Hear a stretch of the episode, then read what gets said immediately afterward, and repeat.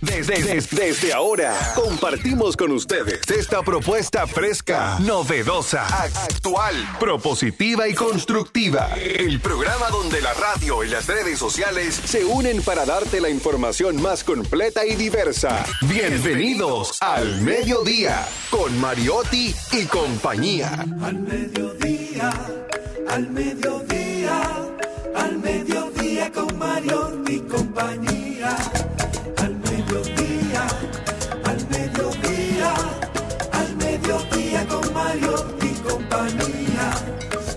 Si tú quieres disfrutar de foros alternativos y de tuiteros rankeados, este programa es tu amigo.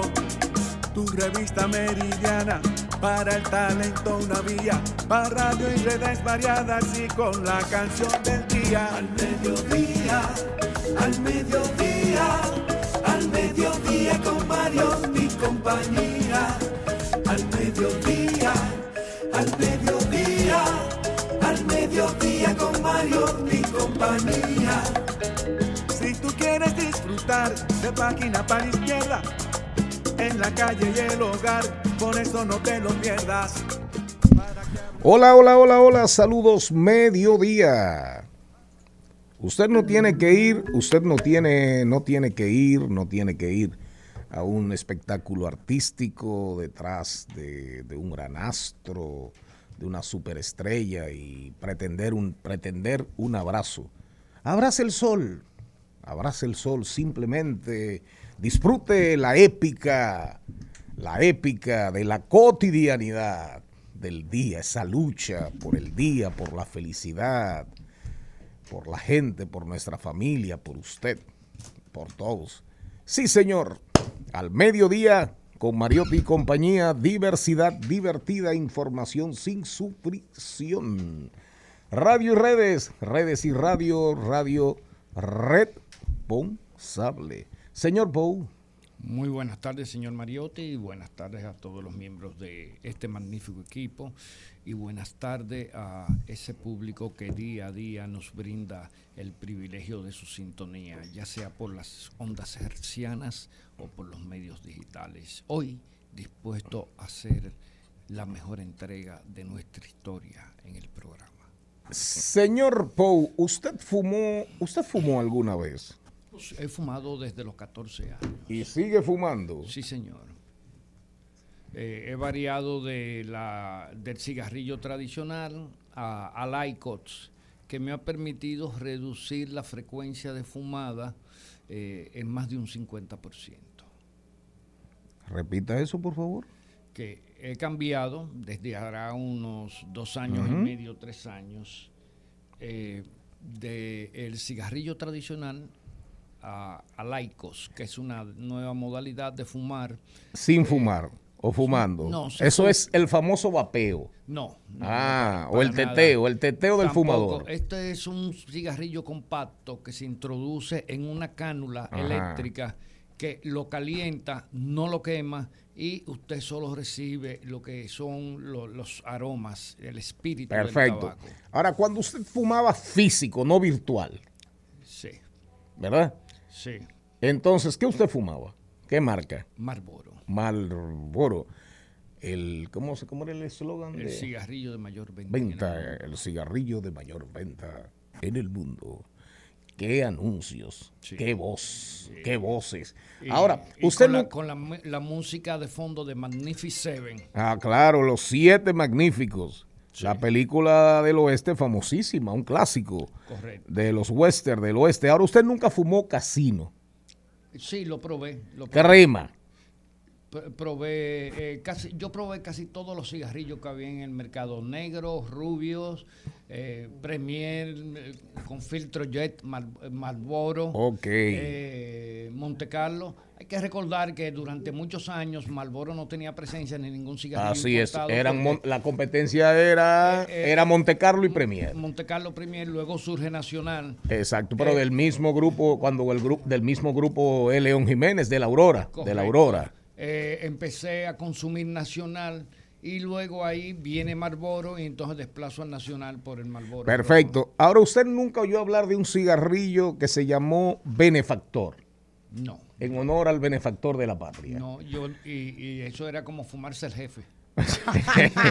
Oiga, cigarrillos benefactor, filtro de celulosa y boquilla de corcho de la compañía moderna y lujosa presentación con la tradicional calidad de los productos de la tabacalera. Benefactor, ¿eso era como qué, señor Pau? Eso era como fumarse al jefe. Una última pregunta y me voy con Jenny. ¿Fumó marihuana? Eh, Jenny Aquino. la he probado. Jenny Aquino, Jenny Aquino, desde la provincia Esmeralda y Olímpica de la Patria. Muy buenas tardes, señores, en este viernes de rosado. Mira, vinieron ellos día de azul, azul y rosado. Hoy es el Día Mundial de ese movimiento que se llama el modernismo, una corriente de renovación artística arquitectónica en honor precisamente al catalán Antonio Gaudí, que nació un 10 de junio del Así es. 1926, y al húngaro Odon Lechner del 10 de junio del dos- de 1914.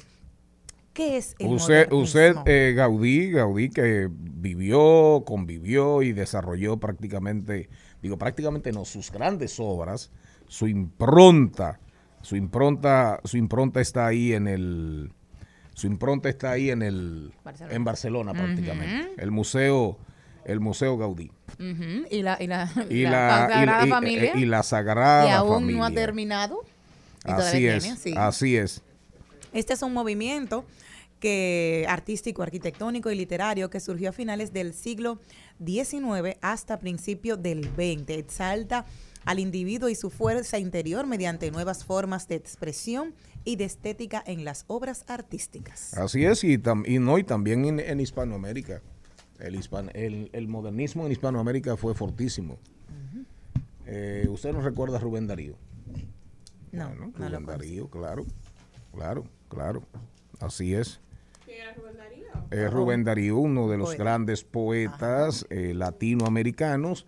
El- lo que dijo la señorita, el modernismo nace en Europa, se expresa con mucha fuerza, pero también eh, surge una corriente con matices, con colores hispanoamericanos, latinoamericanos. ¿Ya usted entendió? Ahora tuvo en Europa, no solamente fue en España, no solamente fue en Latinoamérica. España influyó mucho en Latinoamérica, pero realmente se extendió, anduvo por toda Europa, por eso aparece el, el- el otro, ¿cómo se llama? Lechner. Eh, yo no sé cómo se pronuncia eso, pero, Yo tampoco, pero más o menos. En español se dice Lechner. pero ya usted sabe alguna vez, todo el tiempo, lo que ayer fue antiguo, lo que hoy es antiguo, alguna vez fue moderno. Disruptivo, rompedor, innovador, esa es la ley de la vida. Ahora, los consagrados nunca son viejos. Los que se consagran pasan a la historia y la historia no envejece a nadie. Por el contrario, siempre lo hace joven porque lo hace eterno. Caramba, esa sí me quedó bonita. Don productor, don locutor. Aquí está Charles Mariotti. Sí, pero parece que dura mucho para cambiarse.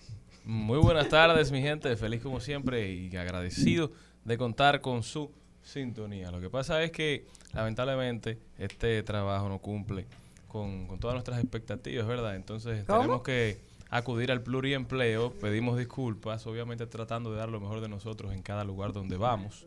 Pero Ay, qué que lindo. nos aguanten esos dos minutitos. Pero las expectativas no necesariamente son pecuniarias, financieras. Porque si usted fuera otro, le sacara mucho mayor provecho, porque usted debería hacer un comentario en e- usted debería hacer un programa en este comentario, eh, eh, un comentario diario en este programa. Cada vez que usted no viene, diario hacemos- en este programa. varios comentarios. ¿Y por qué no hace cuando yo vengo? Le prestamos los micrófonos porque usted eh, sí tiende a conversar bastante. ¿A qué? ¿Sí? A dialogar, digamos. Ah, bueno, qué bueno. Eh, vámonos con el guion, vámonos con el guion. Recuerden que pueden vernos rumba YouTube, ¿verdad? Transmisión en vivo, rumba 985fm.com. Agréguenos, a- agreguen nuestras redes al arroba al mediodía radio, nuestro correo al mediodía radio arroba gmail.com. todas las redes de RCC Media, Instagram, Twitter, Facebook, YouTube, RCC Media, RCC Media. Usted busca todo lo que sea RCC Media en cualquier plata, en cualquier plataforma y le va a salir. Hoy hablamos de criptomonedas con Darían Vargas. Un golpe grandísimo, otro de los de los guruses de las criptos en estos días salió acabando, acabando, acabando con esas pobres infelices. Los deportes con Carlo Mariotti, cultura y arte. Hoy estrenamos ya definitivamente, hoy arrancamos con sustancia. Vamos a hablar del San Antonio, del San Antonio Negro y de las cosas que tienen que ver con San Antonio. Maribel Contreras va a recomendar el libro hoy. Lo anunciamos antes de ayer, Trending Topic. Las tendencias. ¿Te has preguntado por qué tantas personas viven en habitaciones rentadas en Nueva York? El ranking de las 10 ciudades más caras para vivir en el 2022 y el por qué. Cómo usan las empresas la realidad aumentada, el metaverso para vender. Oigan eso, oigan por dónde andamos. Oigan por dónde andamos cómo usan las empresas la realidad aumentada para vender, lo que decíamos en estos días y lo que dice siempre el Yuval Noat Harari dominicano Darían Vargas, el metaverso está entre nosotros y llegó para quedarse y no necesariamente para convertirse en poesía. Paso y repaso, Maribel Contreras, rescata Pacolé Diablos, Pacolé. Yo presentaba a Pacolé cuando, cuando Charlie Mariotti hacía televisión frente a cámaras, en a toda máquina, allá en, teles, en Telecentro. Claro, Pacolé no, Pacolé. Pacolé no es de ahora. Pacolé no es de ahora. Al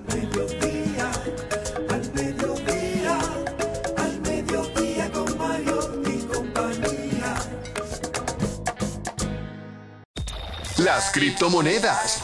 Todo lo que debes saber sobre el dinero digital. Ventajas y desventajas sobre la divisa del presente y el futuro.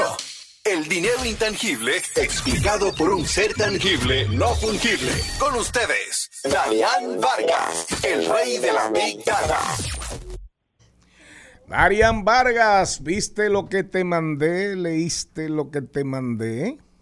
Sí, yo lo leí. Comience. Eh, mira una cosa. Comience por ahí, por cosa. favor. Comience por ahí. mi- Mira, mi- mira una cosa, e- este tipo de personas que están haciendo esto, no sé si es que le tienen envidia al Bitcoin y ese tipo de acciones, lo que me causa es mucha náusea. Usted sabe lo que ese tigre decir. Pero diga Porque quién yo- es. Explíquele a la yo audiencia. lo voy a decir ahí porque la gente ni debería de conocer el nombre de ese señor, aunque sea lo que sea. Él dice, una quiebra masiva, el apocalíptico pronóstico del profeta multimillonario del Bitcoin, dice Mike Novokraft, que es uno de los ejecutivos más famosos de Wall Street. Pero uno ¿Qué de los ma- pero uno de los mayores defensores de las divisas digitales Así mismo es. y claro. multimillonario y multimillonario en Bitcoin. Sí, igualito como uno de los mayores defensores de la criptomoneda y la criptodivisa, Elon Musk. La critica la moneda, la baja, va y compra 100 millones, vuelve y la laga, sube y vuelve y saca. ¿Así tú crees que se puede eso? Es un fariseo, es un farsante. ¿No ve cómo tiene a Twitter? Diciendo que ahora no lo quiere comprar porque está lleno de Bob, que ahora no lo puede comprar por 44 mil millones, que tienen que renegociar de nuevo. Esos tipos, eso es lo que están haciendo, manipulando el mercado. Porque, ¿qué es lo que él dice? Él dice que dos tercios de los fondos de cobertura de criptodivisa probablemente, oye, probablemente fracasarán a medida que continúe la agitación del mercado. Pero hay una crisis de inflación en el mundo entero. Y por eso que yo quiero decirle a ese señor, a ese señor, algo que él mismo está diciendo, porque él dijo lo siguiente, que hay literalmente 1.900 fondos de cobertura de criptomonedas. Mi estimación es que dos tercios irán a la quiebra. Ahora, mi, mi- miren los precios de la criptomoneda para ver si lo que él está diciendo tiene mucho sentido. El Bitcoin al día de hoy, 29.465. Ha tenido una pérdida en las 24 horas de 2.54 y de los últimos 7 días 0.11. El Ethereum 1728 en las 24 horas tenido una pérdida de 3.75 y en los últimos 7 días de 1.93. El Cardano 0.58, una pérdida del 8.31% en las 24 horas. Darían, te fuiste, atiendan ustedes. Déjense de manituosos. Atiendan modernismo. El modernismo. El modernismo es le trancó. la expresión Darían de Vargas, amor. pero para que ustedes tengan una idea, el señor Vargas está hablando de Novogratz. Novogratz es el presidente de un grupo que se llama Galaxy Digital, que precisamente es uno de los grandes inversores y le ha ido súper bien con las divisas digitales, para que nos entendamos. Pero cuando usted busca, cuando usted busca las declaraciones del individuo, al final usted tiene que coincidir con el señor Vargas. El tipo, Sí. el tipo anda buscando enriquecerse, claro.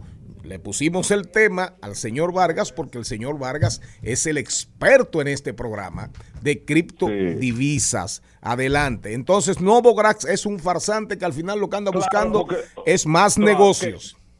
Que el cola- que, que colapse el mercado para comprar más. Porque mira su teoría, señor Mariotti. El colapso de Terra, él dice, un stablecoin, o sea, una moneda estable que algorítmicamente utiliza un código informático que mantiene la fluidez de la moneda. Se creía que la moneda estable estaban respaldadas en dólares. Pero ¿qué era lo que estaba pasando? Que ahí fue el problema, que realmente no estaban respaldados en dólares, estaban respaldados en otra moneda más fuerte que ella, porque el algoritmo que ellos diseñaron nunca pensó que esa moneda fuerte podían perder en 24 horas la mitad de lo que valía y la perdieron. Entonces esto lo ha cambiado todo. Por eso la conmoción en los mercados de criptodivisas, que borró miles de millones de liquidez en segundos. ¿Y qué hizo eso? Que empujó a los reguladores aumentando la petición de una mayor supervisión de la criptodivisa. A mayor cantidad de supervisión de la criptodivisa. ¿Qué pasa en el mercado? El mercado se pone loco porque una de las cosas que hace que la criptomoneda tengan un valor que nadie puede entender es todo lo que se puede hacer con ella. Los ransomware, ¿en qué se pagan cuando te hacen secuestro de datos? En criptomonedas porque no pueden ser traqueables. Imagínate que cada vez que los gobiernos apliquen más reglas, que se, se ponga la cosa mucho más difícil, entonces un mercado se va a ir por completo. ¿Por qué dice él también? Porque oye otra cosa que yo investigué, porque él viene dando bandazos. En el 2021 él dice el Bitcoin es donde está la prosperidad. El que no invierta en Bitcoin se va a perder de un gran mazo. Entonces, en el 2022, él está diciendo que va a haber algo apocalíptico. Oh, mi niño, tú lo que quieres que muchas personas comiencen a cambiar para que la moneda siga bajando para que ustedes compren, porque mírate en 29 mil dólares. Pero yo no lo que quiero que lo vean así, pues yo lo que quiero que vean todo lo que está pasando. Por ejemplo, la NBA.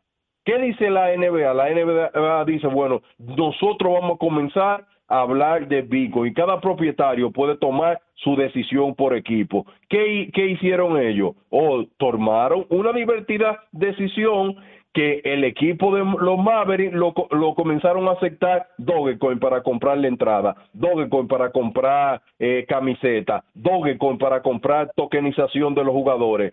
¿Qué le ha logrado eso? Que lograron una, capa, una capitalización del mercado de 6.400 millones de dólares. Y entonces, ¿hacia dónde va todo esto? ¿Cuáles son las formas que uno puede tener? No. Y después viene el manipulador más grande por excelencia de la criptomoneda, que es el señor Elon Musk y vuelve y dice Dogecoin debe de ser el futuro. ¿Por qué? Porque está tan bajita la moneda del Dogecoin que llegó este en 0.50 y casi llega a un dólar y, ese, y él lo aprovechó. Pero realmente nosotros no podemos tener eh, eh, esa visión. ¿Pero en qué se basa él? Él lo que dice, Novacraft, dice que él cree que el Bitcoin puede dispararse hasta los 500 mil dólares pero no en este momento, porque el cambio del paradigma se puede estar dando a partir del año 2024. Y que también él dice que él mencionó que el interés que tiene JP Morgan para que muchos clientes inviertan en el mundo de la criptodivisa, igual que Goldman Sachs, que quiere reabrir más criptografía para que muchos clientes lo hagan. Ajá, por un lado tú dices que va a haber algo apocalíptico y empresas como JP Morgan y, y, Goldman Sachs están hablando que quieren invertir en criptodivisas. A mí no me estén hablando de eso. Si ustedes quieren seguir especulando el mercado, háganlo. Pero todos los que están escuchando este programa, le quiero decir, si usted tiene dinero ahora mismo, ¿verdad que sí? Que está siendo eh, pechada en un banco. Ahí usted tiene moneda que hace tres meses valían 100 dólares y hoy valen 50. Moneda que valían 5 dólares y hoy valen 0.98. Si usted puede hacer holding el mismo tiempo que usted tiene ese dinero haciendo nada en un banco, lo puede hacer haciendo nada en una billetera, le voy a recomendar que se la juegue con Cardano, con Ripple, con el sandbox y que se la juegue con Ethereum, porque Ethereum valía 4.700 dólares hace seis meses y hoy vale 1.759. Y si usted cree que eso no va a volver a su ritmo, entonces usted no cree, no cree ni en el sol. Y por eso le invito a todo el mundo que escuche este programa que se haga hoy mismo una cuenta en Binance se cree su cartera virtual y que comience a comprar la moneda que ya yo le dije. No se dejen llevar de estos tigres que manipulan el mercado porque ellos quieren ganar siempre más y más. Aproveche usted la ola ahora que esté en baja para que aproveche un golpecito en el 2023. Señor Vargas, para terminar, ¿cómo le fue ayer? Me dicen que usted, Ah, eh, bueno, usted muchacho, fue la, usted Ah, fue la muchacho. celebridad.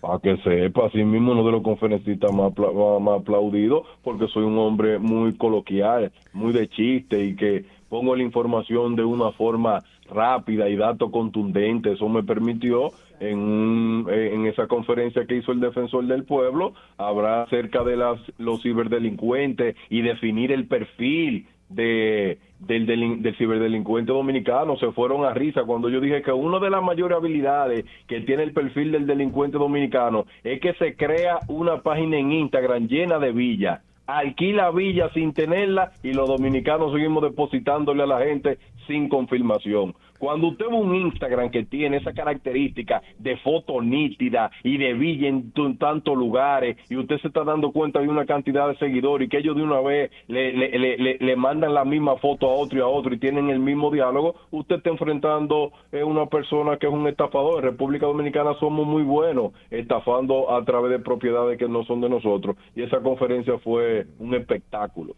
Gracias, señor Vargas. Venimos, Siempre. el señor Mariotti tiene un buen ahí lo dijo ahí de, de este muchacho que fue un productor de cine, guionista, escritor, eh, Frazier, ¿cómo se llama? Que eh, eh, hace unos monólogos extraordinarios. Señor Vargas, muchísimas, muchísimas gracias. Vámonos. Al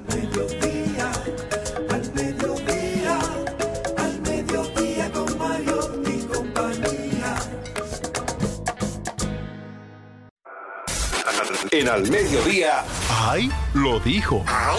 Lo dijo. ¡Ay! Lo dijo. Lo dijo. ¡Ay! Lo dijo. ¡Ay!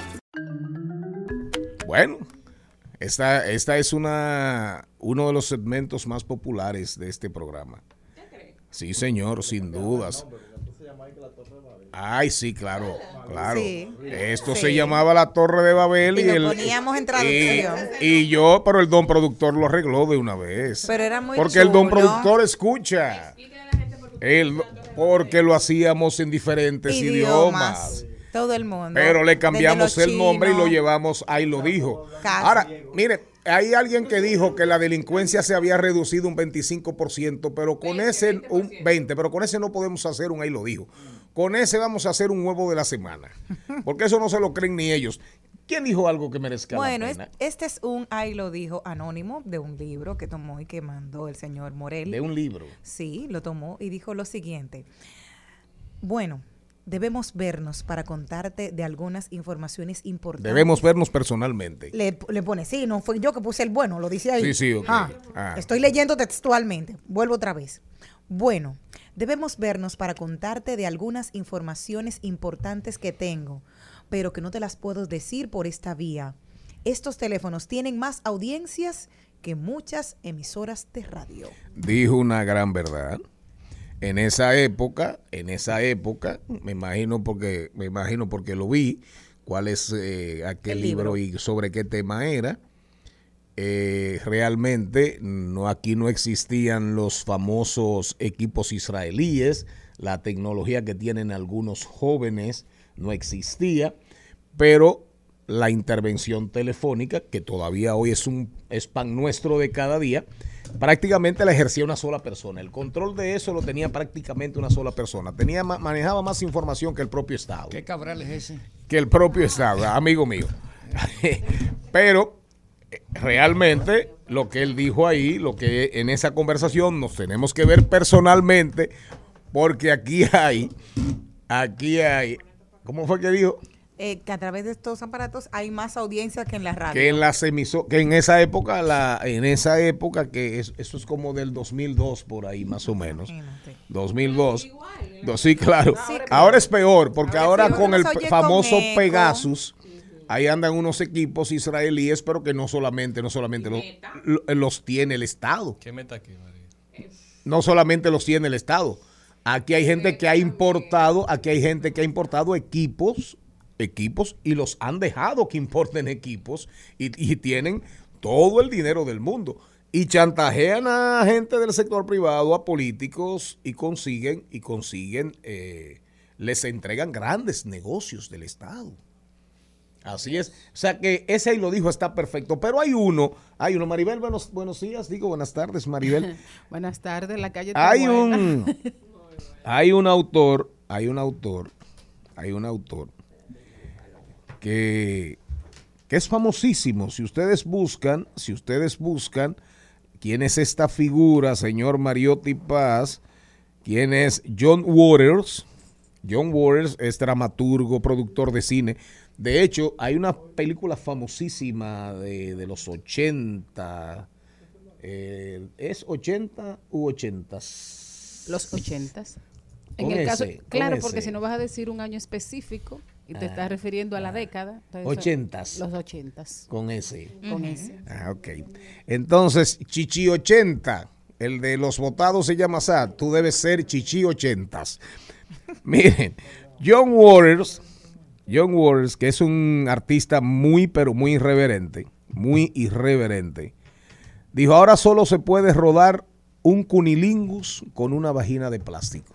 ¿Cómo fue? Repita. Ahora solo se puede rodar un cunilingus con una vagina de plástico. Considerado, John Waters es considerado el rey de la basura. Necesito que usted me aplatane eso. El rey, no lo que te lo aplatane, Jenny Yo, yo. Señor Poe, ¿qué quiso decir él? ¿A qué se, a qué, eh, a qué se refería? Él, ah, mira, él es el autor, él fue que produjo la película, famosa película Polyester y Hair Spray, eh, Cabello con Spray, Cabello con Spray, que fueron películas muy, muy populares, sí, sí, pero estamos hablando, estamos hablando de, de años que- A. que- querida, pero en, en los 80 todo el mundo tenía su... No, no, no, no me refiero a- Hizo también, hizo también el Flamingo Rosa, busquen Pink Flamingo, fue productor, guionista, dramaturgo, ha sido de todo, ha sido de todo. Trabajó con Johnny Depp, Melanie Griffith, Cristina Ricci y con Kathleen Turner, que es la, los tres más famosos. Cristina Ricci no es tan famosa. Y, pero búsquenlo, John Waters. Entonces, él al final, ya cuando fue entrando en, en edad, se dedicó a hacer monólogos, más a la actuación, más a la actuación. Y dijo, ahora en España, que comienza su temporada con un famoso monólogo, él dice, él dice, esta perlita, este diamantico, él dice, ahora solo se puede rodar un cunilingus con una vagina de plástico. ¿Qué habrá querido decir, señor Poe? Bueno, yo no sé mucho de esas cosas, pero eh, de acuerdo a la acepción del diccionario de la Real Academia del Tigueraje, Un cunilingus es, una caricia que se le propicia a, a la vulva de la mujer con la punta de la lengua. Ay, Dios Oh my God. Entonces ya ustedes saben, horario infantil. Excúsenme, niña, de haberla llevado a una dimensión. Pero que eso fue lo que no dijo. este Ahora, ¿por qué él momento. dice que ahora tiene que ser de plástico? Sí. ¿Qué habrá querido decir? Bueno, que ya las actrices. que no sirven. Las actrices no, no prestan su órgano sexual para que le, la firmen en esos, en esos quehaceres. ¿Qué usted cree, señor Mariotti? Cuando Eso habla mismo- de plástico. Eso mismo que dice el señor Pou. Eso mismo que dice el señor Pou. Eh, vámonos a los comerciales. Al mediodía, con Mariotti, con Mariotti y compañía. Rumba 98.5, una emisora RCC Media. Seguimos, segui- seguimos con Al Mediodía, con Mariotti y compañía. El Al Mediodía dice presente. Dice presente el músculo y la mente. El músculo y la mente. Estamos en deportes. Señor Carlo Mariotti, ¿cómo andamos en el mundo de los deportes? Señor Carlo Mariotti, ¿cómo andamos? El ¿qué deporte, el deporte está súper interesante. El deporte está súper interesante. Eh, está, estás en mute, Carlos. ¿Estás aquí? ¿Dónde está el mute? ¿Allá o aquí? Carlos Mariotti, estás en mute. No, ya él está hablando. Pero no se oye. Ya él está hablando. Qué problema, ¿eh? Eh, vamos a ver, Gaby, qué pa- está pasando con los deportes. Haga su aporte. Díganle a, eh, díganle a Carlos que lo vamos a llamar por teléfono. Mientras tanto está muy lindo de negro. Pero mientras tanto, mientras tanto, ustedes saben que ayer no hubo baloncesto, ¿verdad que no? Hoy prácticamente los resultados tienen que ver con el béisbol de grandes ligas. Eh, aquí la gente no gusta del, del patinaje sobre hielo, que se está jugando actualmente. Estamos en temporada, pero vamos a ver con qué viene Carlos. Vamos a ver con qué viene Carlos. Hay muchas noticias, hay mucha información a nivel nacional. Yo vi una foto espectacular de, de Al en el aire. Las fotos de Alfonso están saliendo bonitas. No, Al, Al dijo, Al dijo algo ahí, dijo, yo sé que los dominicanos están contentos, Claro que sí. que los dominicanos están contentos, dijo, Al, al final, al final, dijo Al Horford. al final uno siempre se alinea, Mariotti.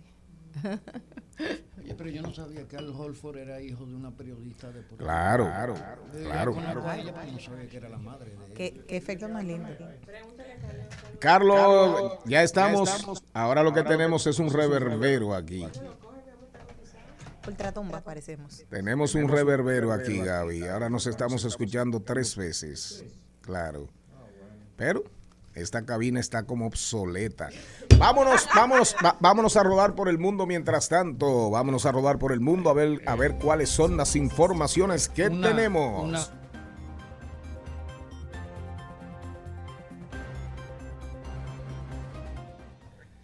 Señor Pou, ¿por dónde andamos? Hay una información que no me gusta para nada. El oro bajó. El oro bajó, eso indiscutiblemente impacta a la economía dominicana porque hay que recordar que nosotros tenemos una gran mina de oro de la cual el Estado tiene una participación que ayuda a, incrementar las, las recaudaciones, bajó un 10%, eh, desde los máximos que marcó este ejercicio y lo lleva a la zona de 1.850 dólares la onza Troy.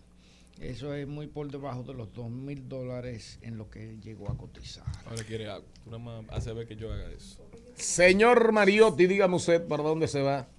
Bueno, vámonos para el FMI. El Fondo Monetario Internacional prevé un nuevo recorte de sus previsiones de crecimiento económico mundial para el 2022. El mes que viene, según declaró el portavoz del organismo el jueves. Sería la tercera rebaja del FMI este año. En abril, el FMI ya recortó su previsión de crecimiento económico mundial en casi un punto porcentual hasta el 3,6 en 2022 y 2023. Es evidente que se han producido una serie de acontecimientos que pueden llevarnos a revisar la baja aún más. No sabemos, no sabemos lo que va a pasar. Esperemos que el FMI se equivoque. Esperemos que se equivoque. Así es. ¿Para dónde se va usted, Jenny Aquino? ¿Qué usted cree, señor Pou? ¿Se va a equivocar el FMI? Bueno, yo creo que uno de los problemas ahora mismo a nivel global de la macroeconomía son las continuas oscilaciones que hay, pero creo, creo no, estoy seguro que vamos a terminar con una baja para final de año mayor que la que se pronostica. Jenny Aquino. Me voy para Estados Unidos y es que les tengo una muy buena noticia. Levantará Dios. la exigencia de un test de COVID-19 para los viajeros que lleguen al país en avión, anunció este viernes la Casa Blanca. Según un vocero de la presidencia estadounidense, Kelvin Muñoz, quien anunció en su cuenta de Twitter el levantamiento de este requisito, las autoridades sanitarias seguirán evaluando las necesidades con base en la ciencia y el contexto de circulación de las variantes. Ojalá, ojalá, ojalá solamente aparezca en el escenario y se siga y siga cuando a usted le dé, cuando a usted le dé, sea Omicron. Sea Omicron, porque parece ser que Omicron eh, da moderadamente o da levemente. Ojalá se mantenga. Si, si el COVID va a convivir con nosotros, como estaba- todo aparenta que no mute a otra, Exacto. a otra cepa o a otra variedad. ¿Cómo, cómo es? Yo no entiendo. Recuerde mucho. cómo eran la, la varia- las variantes alfa, beta, gamma, delta y omicron. Ya llevamos cinco. Llevamos cinco. Y ahora va la variante fuerza. de Omicron varió. Sí, porque el, virus lo único que quiere es sobrevivir. Y antes si mataba al ser humano también moría él. Entonces él lo que hace es que se hace en cierto modo más débil para poder seguir sobreviviendo en el tiempo en los humanos. La experta en virus. No, leído un poquito. ¿Para dónde te vas, Maribel? Bueno, yo me voy para los Estados Unidos con una noticia agradable y es que Estados Unidos ha decidido abrir comunicación con los palestinos. Washington informó ayer que restauró la línea de comunicación directa con los palestinos que había sido rota por el presidente Donald Trump. Eso es una buena noticia. Los palestinos ya tienen una forma de comunicación directa con el Departamento de Estado. Yo me quedo en los Estados Unidos. Oigan esto, señor Mariotti señor Poe, para que ustedes vean las cómo se dan las contradicciones, las contradicciones en, en este mundo hoy tan convulso y tan complejo. Oigan, fuerte crecimiento de empleos y salarios.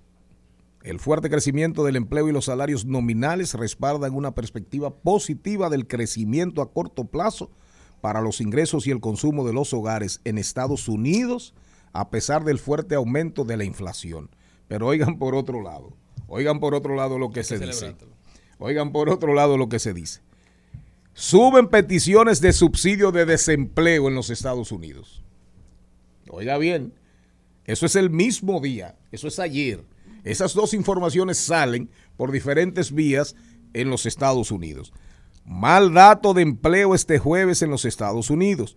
Las peticiones de subsidio por desempleo han escalado hasta las hasta las 292 mil frente a las 200 a las 210 mil que esperaban los economistas y las 202 mil de la semana anterior. Es la mayor alza, es la mayor alza desde julio del año pasado. Ustedes están oyendo. Entonces, como dice el señor Poe, uno no sabe.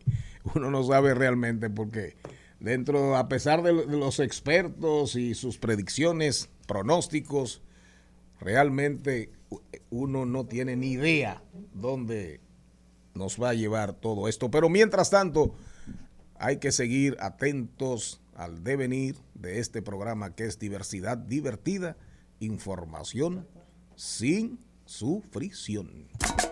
Al mediodía, al mediodía, al mediodía con Mario y compañía. El al mediodía dice presente. Dice presente el músculo y la mente. El músculo y la mente. Estamos en deportes. Charles Ralph, Mariotti Paz, ¿cómo andamos? Buenas tardes, buenas tardes a todo el equipo del mediodía, a toda la audiencia. Llegó. Arranca- arrancamos hoy hablando del el equipo masculino de fútbol que se enfrenta hoy a las 7 de la tarde desde el Estadio Olímpico Félix Sánchez contra el equipo de la Nations League, el- la CONCACAF Nations League, mientras que tenemos también la selección sub-15 que consiguió su puesto ya en la final del torneo de la FIFA, un CAF, como líderes del grupo B, con una victoria de 10 goles, una goleada a Bélice. Se enfrenta mañana contra Costa Rica por el título, mientras que a nivel de baloncesto, el equipo nacional sub-18 se mide hoy contra Brasil en la clasificación de la Mundial sub-19 y buscando también el pase a la semifinal del Campeonato FIBA Américas sub-18 desde México. Mientras que también llega este fin de semana la acción de los deportes de motor, llega la Fórmula 1, la, la octava entrega de la de esta temporada de la Fórmula 1, el Gran Premio de Baku, en donde ya se celebraron las prácticas 1 y 2, en donde el mexicano Checo Pérez sigue con su buena racha y anda liderando la manada en estas prácticas con el mejor tiempo, seguido por el piloto de Ferrari Charles Leclerc y su compañero de equipo Max Verstappen, seguido por el de Ferrari también Carlos Sainz, en donde ya tenemos una triple competencia por la primera posición en los standings de corredores, en donde hay una diferencia de 15 puntos entre los tres y que separa al top 3 de Max Verstappen, que lidera con 125, Charles Leclerc, que, que va con 116, y Checo Pérez con 110 en la carrera que llega este domingo. Mientras también han habido conversaciones de algunas mejoras en el vehículo de Mercedes, así como en los pilotos de McLaren, y así sucesivamente, todo, casi todos los vehículos vienen con modificaciones, esperando tener un mejor resultado que en las carreras anteriores. Mientras que el mejor baloncesto del mundo, el de la NBA, llega hoy el juego 4 desde Boston, en donde la serie se encuentra 2 a 1 con una ventaja de Boston, luego de ganar en el juego 3, en donde Draymond Green tiene unos cuantos números bastante interesantes, ya que ha salido en dos ocasiones de los juegos por faltas eh, y solamente hemos jugado tres juegos, o sea que sola- solamente ha podido completar un juego. Cuenta con el mismo total de puntos en lo que lleva las finales que de faltas, lleva 15 puntos anotados en los tres juegos de las finales y 15 faltas dadas. Draymond Green también tuvo algo positivo, ya que avanzó en la escalera de todos los tiempos en asistencias de las finales, en la posición número 9 detrás de Scottie Pippen, mientras que Stephen Curry avanza a la posición número 10 de todos los tiempos en robos en finales de la NBA con 50, detrás de Draymond Green que lleva 52, que está detrás de, de Dwayne Wade que lleva 53, mientras que Jalen Brown, eh, la pieza clave para los Boston Celtics, luego de ese tremendo partido en el juego 3, eh, pasa Stephen Curry en la, en la escalera por el MVP de las finales, en los numeritos pasa Stephen Curry para posicionarse como el favorito para ser coronado como MVP de las finales de la NBA, mientras que LeBron James sigue siendo el rey de la NBA, ya que sacaron las estadísticas de los jugadores de la NBA que más seguidores han conseguido en el transcurso de los playoffs y las finales, y LeBron James lidera por mucho en el margen de diferencia, sin haber jugado tan solo un juego en, esta, en estos playoffs de esta temporada. El Rey adquirió 5.2 millones de seguidores en Instagram en lo que llevan los playoffs y las finales, seguido por Stephen Curry con 1.4 millones, seguido por Ja Morant, Clay Thompson, Lonzo Ball, Jason Tatum y Russell Westbrook, que son los jugadores que más seguidores han adquirido, pero se quedan en los miles. Mientras que algunos puntos clave para el juego de hoy que debemos de observar, un eje clave para Golden State y para Boston es la salud de Stephen Curry. Boston desde el inicio del juego atacará a Stephen Curry que jugará hoy luego de lastimarse la pierna en el, en el tercer juego, por lo que Boston va a verificar qué también está esa pierna y qué tanto le pueden sacar y explotar a Stephen Curry. También tenemos Jalen Brown. Jalen Brown ha sido un factor decisivo en las dos victorias de Boston, ya que han sido sus dos mejores juegos. Cuando no jugó bien fue en el segundo partido y Golden State obtuvo la victoria, por lo que el desempeño de Jalen Brown hoy será un factor decisivo para la victoria de Boston o la victoria de Golden State. También está la icónica de si Golden State jugará small ball o big ball, si se irá con los grandes o si irá con los pequeños, si utilizarán a Wiseman y a Looney contra Al Holford, o seguirá teniendo su rotación de tiradores y corredores con un, movimiento rápido de balón. Pero ya sin lugar a dudas, hoy llega el juego 4, una serie 2 a 1, en donde esperamos ver que Golden State empate para que estas finales lleguen a 7 juegos. Señor Mariotti, muchísimas gracias. Ahora quédese ahí para que aprenda un poquito de tradiciones, rituales, creencias, costumbres, identidad y esencias. Próximamente este segmento ya tiene su bumper en producción. ruega por los pecadores, porque San Antonio es, porque San Antonio es dueño de todas las flores. Antonio divino y santo, ruega por los pecadores, porque San Antonio es, porque San Antonio es dueño de todas las flores. Jesús Sosa. ¿Cómo andas Jesús? Buenas tardes. Buenas tardes equipo, buenas tardes país. Eh, andamos en medio de todas las situaciones, buscando felicidad, buscando alegría, buscando los, los caminos de la identidad, porque ni los seres humanos ni los pueblos nos detenemos. Así es. Y esa es la idea. Eh, Este segmento de los viernes eh, lo que pretende es eso, recuperar terreno, terreno perdido. Realmente eso se está mandando al olvido, a los baúles perdidos. ¿Y de qué tema nos vas a hablar hoy? Eh, normalmente lo habíamos anunciado el viernes pasado, eh, toca San Antonio.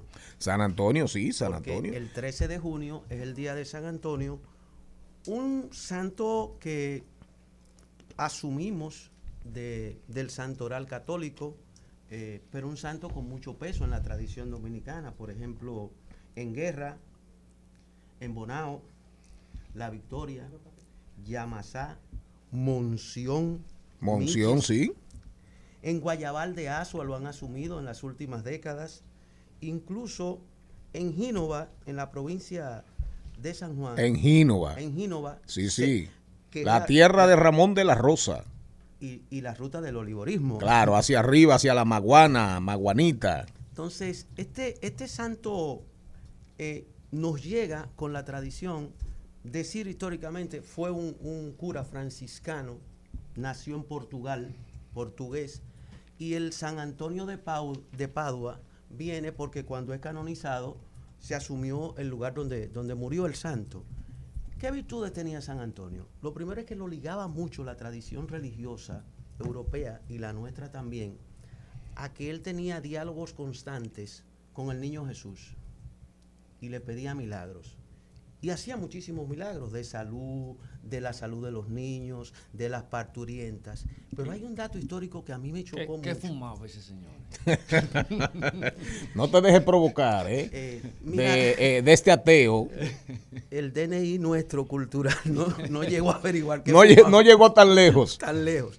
Pero si se daba su cigarrillito, igual se le perdona. Sí, claro, el problema, Entonces, problema de San un, Antonio. coloco- un coloconcito nunca es malo. Por favor, eh, señor Pou, tranquilo. San Antonio se hizo tan popular que incluso para cualquier cosa que pasara en una familia o en una comunidad desde la edad Lo media, llamaban.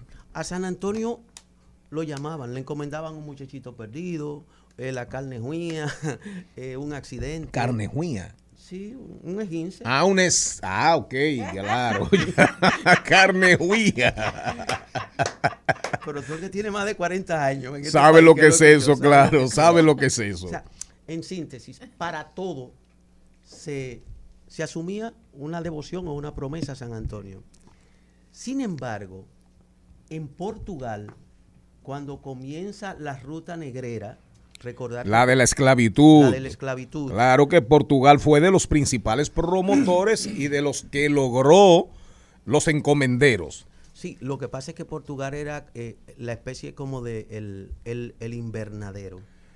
Ah, ok. Los traían de África. Así es. Ahí los tenían en corrales hasta que llegaran los compradores. Y de ahí los mandaban para, para América. Y sabe, y sabe que de los principales negreros en términos comerciales que lo traían a, a Curazao y Aruba eran judíos, sefardíes. Mira, no conocí ese Sí. dato y se te agradece. Gracias. sí, sí, Daniel. eran Gracias. judíos sefardíes. Gracias, Daniel. Mi, mi familia llegó aquí en ese negocio. Por eso usted tiene ese colorcito. Sí. Pero, Adelante. Pero su familia no trajo eh, negros a, A Curazao. Ah, los Ah, traía a Curazao. A Oiga, es- por eso es tan malo este señor. Sí, mi, mi, mi tatarabuelo cuando intentaba escapar se le cortaba la mitad del pie para que no pudiera. Siga, señor, señor Entonces, Sosa. Los esclavistas asumieron a San Antonio como el patrón del amarre y del monte.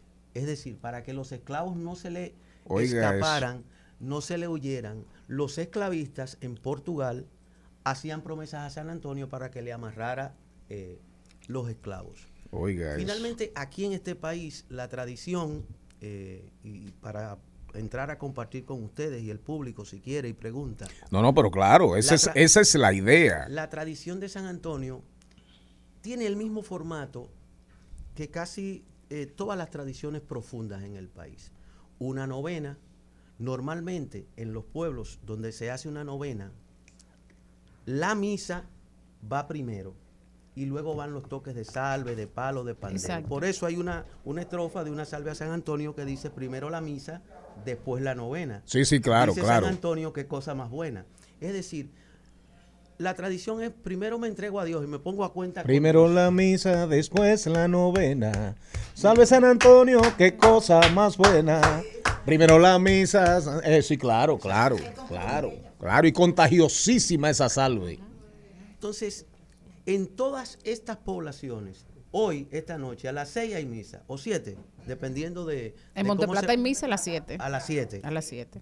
Y luego, entonces se va a la enramada o al área que se haya Claro. dedicado para tocar palos y salves al patrón. En Monteplata hay una enramada que cuando yo llegué era de zinc y madera y ahora es la hizo el ayuntamiento, que prácticamente es para el tema de San Antonio y de Y de la Virgen de la y- y- y Altagracia. de la Virgen de la Altagracia. La Así enramada es. de lo- la sí, sí, enramada de la los enramada de La la- enramada. la enramada, la enramada de los palos. Ah, ya. Así le dicen, la enramada de los palos. En la calle, a- en la calle ancha. En la Exacto, calle, en la ancha, calle en la ancha. calle mía. Así es. En la calle así mía. es, así una, una- es. una cosa que yo recuerdo cuando de cuando yo era chiquita es que eh, es Cuando que eso- cuando se cuando acababa eso, la misa, o sea, los paleros estaban af- eh, que los paleros estaban afuera de la iglesia y cuando acababa la misa se iban en procesión todos hasta la enramada de los palos. Ahora eh, se- los paleros están en la enramada y los que están en la misa vienen. Pero antes hacían como, como A la inversa. sí. Lo que pasa es que los rituales han ido cambiando, pero el hecho de tener los palos y los paleros en la puerta principal de la iglesia era la manera de recibir la bendición que da el cura, el sacerdote, al final de la misa Ah, y salir bendecidos a tocar. Exacto. Pero las cosas van cambiando y ya los paleros parece que ni bendición necesitan. No, no, No, es no. eso. Es que muchas veces, una vez que el padre Martín sale de Monteplata, que es una denuncia que lo puedo hacer con tranquilidad, muchos de en paz los- descanse. Sí, yo estuve allá. Mi cura, mi Muchos- cura. mi cura también. Muchos de los sacerdotes siguientes quisieron eliminar esa, esa Tradición. tradición de Monteplata. El pueblo nunca lo permitió. Ahora, ¿se ha desvirtuado un poco? Sí. Y luego entonces vino otra carisma de los que han ido y que van en contra de lo que son nuestras tradiciones allá, aunque el pueblo siempre se ha impuesto. Pero eso, eso es cierto y cuando se hacían era así. Mi mamá pequeña. Concluyendo, Jesús. Yo Un quiero, último yo- dato. yo quiero Ah. agregarle a Jesús un detalle sobre el tema que tocamos de los esclavos. Tú sabes dónde hay una muestra fehaciente de que la amputación del pie de los esclavos que intentaban escapar dejó su huella para todos los siglos de los siglos. En los escalones de la ruina de Engombe, donde estuvo el, uno de los primeros centrales azucareros del país. Resulta que a los esclavos que se le amputaba el pie, se lo amputaban con un hacha y luego se lo cauterizaban con un acero candente. Eh, resulta que eh, al ellos pisar tanto, subiendo y bajando las escaleras, dejaban una huella equina. En vez de una Ajá, huella claro, larga, claro, claro. una huella redonda como si fuera la pata de un caballo. Entonces es una muestra de que a miles de esclavos se le amputaron los pies para evitar que escaparan. Pero a propósito, como Jesús no ha terminado y usted introdujo un tema, podemos irnos al cambio y volver, y volver porque está súper interesante. Recuerden, recuerden que hoy tenemos Trending Topic. eh, Maribel va a recomendar su libro, su libro, y viene Paco Le y el señor Mariotti Paz, cómo usan las empresas la realidad aumentada del metaverso para vender. Seguimos, diversidad divertida, información sin sufrición.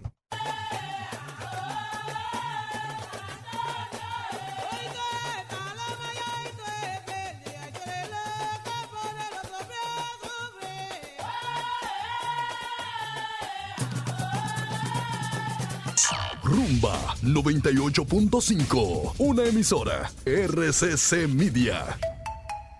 Seguimos, seguimos, seguimos con Al Mediodía, con Mariotti y compañía.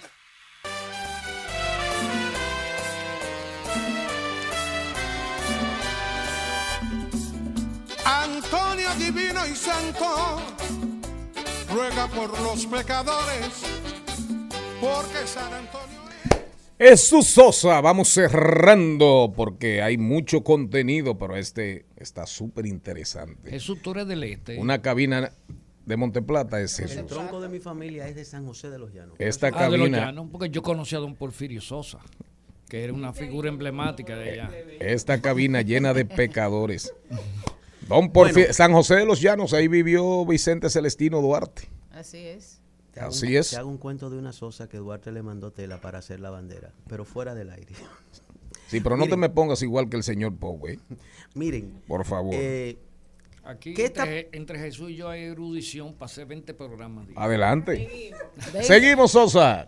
¿qué hay y qué recomendamos este fin de semana y hasta el lunes? Lo primero es que si usted está en Bonao o cerca de Bonao, en Guerra, eh, cerca de Gínova, eh, si usted está eh, cerca de Yamasá, de cualquier lugar donde San Antonio sea el patrón, vaya a la novena.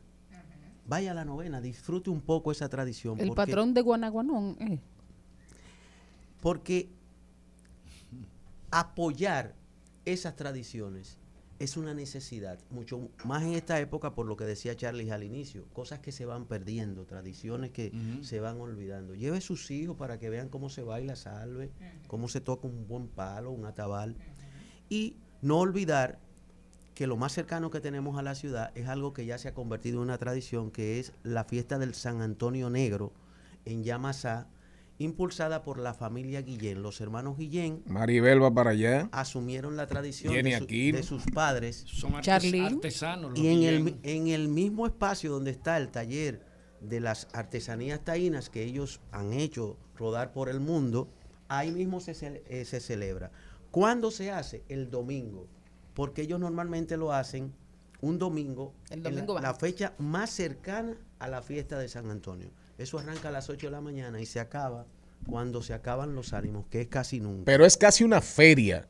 Porque ahí, ahí se toca, por un lado hay música, por otro lado hay artesanías, por un lado hay gastronomía, por un lado hay grupos invitados y es prácticamente una actividad de 8, 9, 10 horas.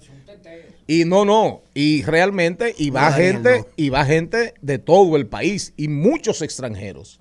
Eh, se llama, se denomina el San Antonio Negro de los Guillén. Y es una tradición que se remonta, debe tener más de 100 años. Más de 100 años. Más de 100 Más de 100 años. Este año se celebra el comen- la 118. comenzaron los abuelos de ellos. Los, La- no, los, tatara- los bisabuelos creo que Digo, fueron. Los bisabuelos de los Guillén. Exactamente. Luego el padre la continuó y ellos asumieron. Y hay un dato interesante que algún día los Guillén van a tener que escribir y confesar.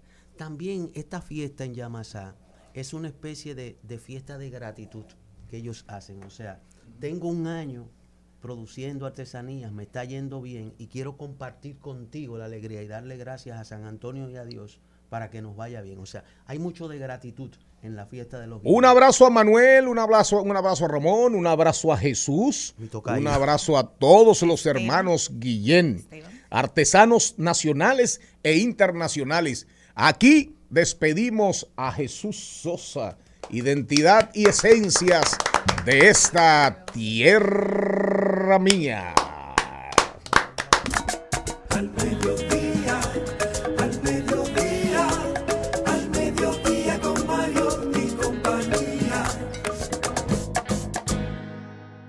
Trending, Topics. Al mediodía con Mariotti y compañía. Presentamos Trending Topics. Vámonos por ese recorrido por las redes sociales a ver cuáles son las principales tendencias. ¿Qué tenemos, Jenny? Bueno, hay de todo. No, pero de todo no es lo mismo. De todo es nada. Dígame algo específico, por favor.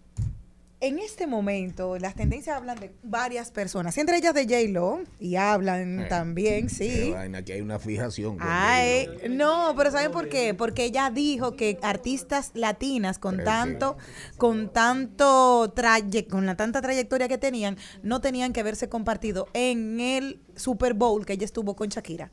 Que debieron de darle, porque dice, tú haces media canción que tiene se- cinco minutos y ya se te fue cinco minutos. Entonces, con una trayectoria tan amplia, ella se quejó de eso, de que cada uno debió de tener su momento. Shakira su canción y ella su canción. No, Shakira su Un Super Bowl, Super Bowl y ella su Super Bowl. Y eso Señor Mariotti.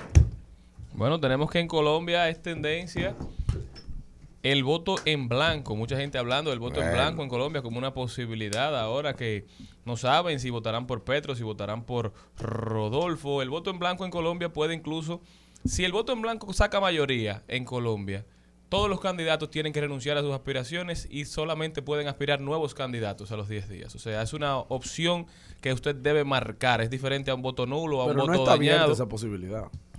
Que de que O sea, sea- en de que números, gane. en números reales. No, No, está- sí, es muy, es muy raro. ¿Ustedes creen que aquí se debería implementar el voto, el voto en blanco? Sí. Estamos luchando con Eh, el eh, dorado. es una tendencia universal. Yo- Realmente en el voto, el, el voto en blanco Yo, yo he propuesto la modalidad de ninguno de los anteriores. Claro, eso O es sea, eso es el voto en blanco. el Incluso hay organizaciones que pueden promover el voto en blanco Bueno. en su casilla, no llevar ningún El candidato y después llevar el voto en El blanco. Partido de la Liberación Dominicana en sus primarias sí, sí implementó el por ninguno. O sea que lo- los votantes es. tenían la posibilidad de no votar por ninguno de los aspirantes, pero sin embargo sí ejercer su derecho al voto. Así que es. es el fin del voto en blanco. 2024 lo va a hacer en las elecciones nacionales. El que por el ninguno. Ningú- ninguno. Oigan lo que les voy a decir, eso es una tendencia universal, pero en Colombia, en Colombia arrancó, ya es abiertamente la guerra sucia. Se están tirando las cajitas y los cajones. Ahí hay una guerra porque parece ser que va a estar reñida. El proceso va a ser reñido entre los dos extremos, ultraderecha y casi ultraizquierda.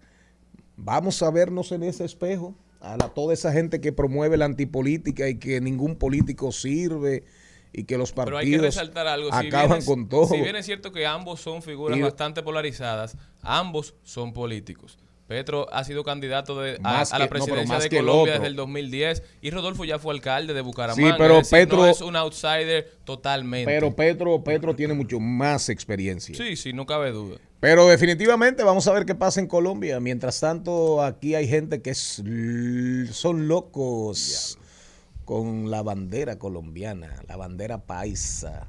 A su hijo. La bandeja paisa. La gastronomía colombiana gusta mucho. ¿Eh? El ajiaco. El ajiaco. Enfermo con un buen ajiaco. Bueno, que el plato principal de cada país lo elige, lo elige el que lo visita. Besos con sabor ajiaco. Siga.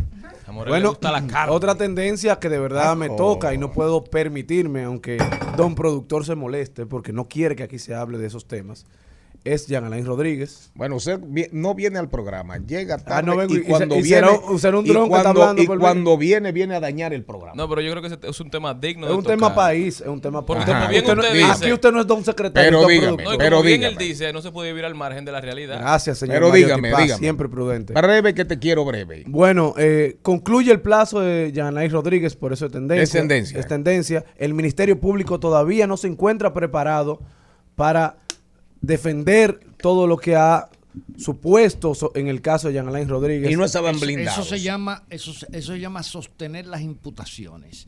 Pero ya el juez notificó al Ministerio Público y creo que le da un plazo de 15 Pero días. vencido el plazo, era vencido el plazo, debieron, deber- debieron No, dejarlo en no, libertad. Él debería estar durmiendo en su casa el día de hoy. No, no, vamos no. a ver lo que dice el abogado. Es- existe un proceso. abogado En ese caso, vencido el plazo, ¿verdad? Entonces, ahora el juez notifica al Ministerio Público y le da 15 días hábiles Siete, para presentar. siete días. Eh, Los siete días. De en siete días no presentarse la acusación, queda automáticamente en libertad. Bueno, lo que sí quería expresar sobre esto, Qué muy bueno. breve, es que el Ministerio Público, ese independiente que ahora decimos tener, debe ser muy cauteloso y muy cuidadoso cuando se trata de dañar honras. Porque el que usted eh, enfrenta y somete eh, 12 meses a la prisión, usted debe tener un expediente ya prehecho. Por eso es que los gringos son gringos y la gente dice, los gringos te dan larga. No, es que se preparan antes de. Bueno, señores, trending topic. Ahora nos vamos después de este comentario totalmente tóxico. así mismo tóxico, venenoso y desafortunado y desatinado y además disfónico por esas madrugadas. ¿Qué le habrá pasado a ese muchacho? Eh, me tocó hacer un turno de, de Watchman. Él tiene, eh, a lo mejor no anduvo, ah, no, me- me iba, iba, a ir- iba a irme a John Waters. Él, está- él estaba en, en alguna actividad, buco, no sé qué cosa. Lo peor de esto es que- es que yo andaba con él y mi esposa oye este programa. Al mediodía con Mario y compañía. En Al Mediodía, con Mariotti y compañía, seguimos con Páginas para la Izquierda. A continuación, Páginas para la Izquierda. Nos vamos a leer a nombre de quién, Jennifer López. Pasteurizadora rica. Yo soy Jenny Aquino. Porque la vida es rica. No, no, realmente, realmente él andaba conmigo. Ah, sí, sí. sí, claro. Y No, J-Lo- es y así. J-Lo- Y J-Lo llamó por teléfono, pero yo soy Jenny Aquino. No, J. Lo andaba con el señor, el señor Poe. Eh, vamos a leer Maribel Contreras. Bueno, tengo una recomendación muy especial y es una novedad, primero novedosa y muy reciente. Es que Planeta, la editorial Planeta publicó hace poquísimo, el 19 de mayo, la novela Los demonios de mi cuerpo de Sandra Fried. Sandra Fried es una escritora mexicana que rescata la historia de, Ri- de Pita Amor. Pita Amor es una mm, importante poeta mexicana, eh, de las más transgresoras, de las, eh, de, la- de las personalidades más transgresoras de la sociedad mexicana. Entonces, ella rescata la historia de Pita Amor y la convierte en una interesantísima novela que se llama Los demonios de mi cuerpo. Los demonios de mi cuerpo. Pita Amor, eh, además... eh, ¿Y Los Ángeles dónde están? además de poeta, eh, también fue... Pita Amor, a quien le dedican el libro, que es la tía de Elena Poniatowska, que usted le entrevistó. Exacto. Claro, A- a tremenda entrevista le hizo usted. Así es. Eh, Ahora, a una, a una entrevistada como esa, cualquiera le hace una buena entrevista. Bueno, no cualquiera, ¿no? Ahí, ahí sí no vamos a, a- No vamos a transigir. No, no vamos a transigir. Y, y- y mi- Tiene que haber mucha cabeza tiene que haber y mucha, formación. Y mucha lectura. y mucha lectura. Exactamente. Usted, yo, señor Pou, a usted, la- a usted lo ponen a entrevistar a Elena Poniatowska. Óigame, ese caco se le funde. Siga. Mira, y, y mi entrevista a Eduardo Galeano, que piensa Ay, todos verdad, los- Eduardo Galeano. La- por las, las venas abiertas de, De América. Latina. Un libro que ya nadie quiere leer, pero sí. Pero que sigue Ahora todo es Yuval Noah, ahora es Moisés Naim. Pero hay que Eh, irse a lo fundacional. Sí, sí, claro, claro. Para hay que poder- leerlo. para poder entender y este para mundo de entender hoy. y para entender la Guerra lo- Fría. Lo que pasa, Exactamente. Maribel, lo que pasa es que ahora hay mucho snuff, tú sabes, gente que llegó tarde a la lectura, entonces quiere eh, atribu- Recuperar el atribu- tiempo perdido. Atribuirse, no, Ah. recuperar la imagen que no forjó cuando debió de empezar. Así, Así a- ahí me incluyo. Sí. Bueno, lo que quería decir es que ¿Qué, eh? Sandra recoge la historia de Pita Amor en el momento, el momento después de la revolución en que ella empieza a perder la gran herencia que tenía, fue- era una mujer aristocrática, bien formada, adinerada, eh, con un nivel de vida muy alto, que fue perdiendo poco a poco después de la revolución. Como escritora fue apoyada por el gran maestro de, de la literatura mexicana, Alfonso Reyes, Y aunque tuvo eh, todo eso, también fue muy vilipendiada por temas relacionados con su cuerpo, porque tuvo muchos amores, muchos amantes. Y se le quiso quitar valor a su literatura eh, por su forma de vida. Y además de eso, por sus posturas eh, primigenias con relación a los derechos de la mujer y a la liberación femenina. ¿Cómo se llama el libro? Los demonios de mi cuerpo, Sandra Fried, editorial Planeta, disponible desde ya en Google. Para las feministas, las progres dominicanas, Las poetas. las poetas, atención, las modelos, porque fue modelo fotográfica, atención Claudia Rita, atención Claudia Rita, Además, atención eh, María Elena Núñez. Dice, Juan Freddy, dice Juan Freddy Armando que hay muy pocas poetas bonitas, pero Pita Amor era una de las Usted no oyó que fue una modelo de pintores, de escultores, esa señora, para que usted Bella. sepa. ¿A nombre de quién llegó este segmento? Pasteurizadora rica, porque la vida es rica. Vamos. Al mediodía, al mediodía, al mediodía con Mario y compañía. En Al Mediodía es bueno recibir buenas noticias. Es bueno recibir buenas noticias con Mariotti y compañía. Bueno, y es un honor para nosotros, y perdón por el bueno, felicitar a la Universidad Intec por estar posicionada en el ranking mundial QS como la mejor universidad en la República Dominicana. El esquema de evaluación de los resultados del sistema de rankings abarca seis indicadores. E Intec ingresó hoy ocupando la posición 801-1000 entre las 1.400 mejores universidades del mundo que se lograron entrar a la clasificación realizada por la empresa británica Quacquarelli Simons. La información fue anunciada en el marco del EduData Summit que se realiza en la sede del edificio de las Naciones Unidas en Nueva York del 8 al 10 de junio del 2022. Muchas felicidades para Intec. También en un ranking un poquito más bajo entró la Pucamaima.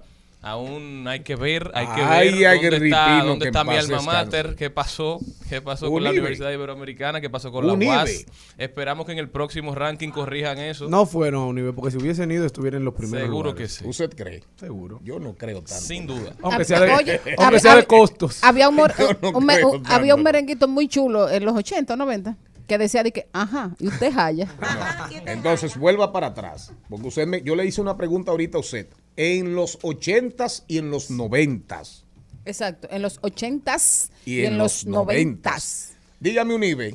No, quiero invitar a nuestra audiencia a que si tienen un chance hoy, eh, vayan y disfruten la obra Perfectos Desconocidos que se encuentra Pamela Suet y un grupo interesantísimo. Pamela Sue, Guillermo Cortinas, eh, ahí está Cortines, perdón, ahí está también eh, Na- Nashla no. Nashla, Nashla, ahí Ah, está el gordo está. Germán, está su esposa, muchísimo talento. Pero el señor volvemos- Morel va, el que quiera verlo, el que quiera conocerlo. Pero volvemos al ranking. Yo estaré por Entonces, ahí. hay un chisme, hay un chisme entre la gente de Intec y la gente de Pucamaima.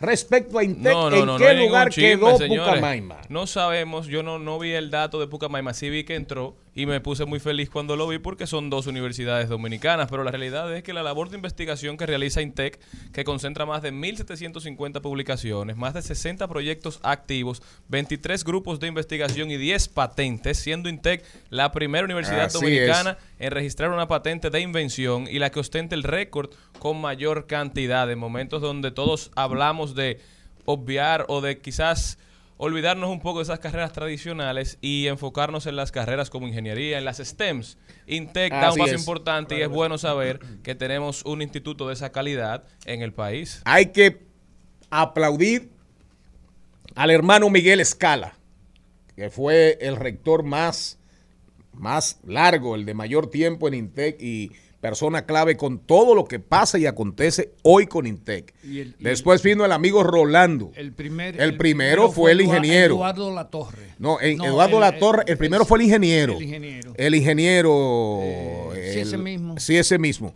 Y después Eduardo Latorre, después Miguel Escala, después vino Rolando. La torre, escala y condominio. andar No, no, y ahora vino y ahora está. Felicidades para quien siguió con la trayectoria del último, que es Rolando, no recuerdo el apellido ahora, amigo, amigo mío, a don Julio Sánchez Mariñez.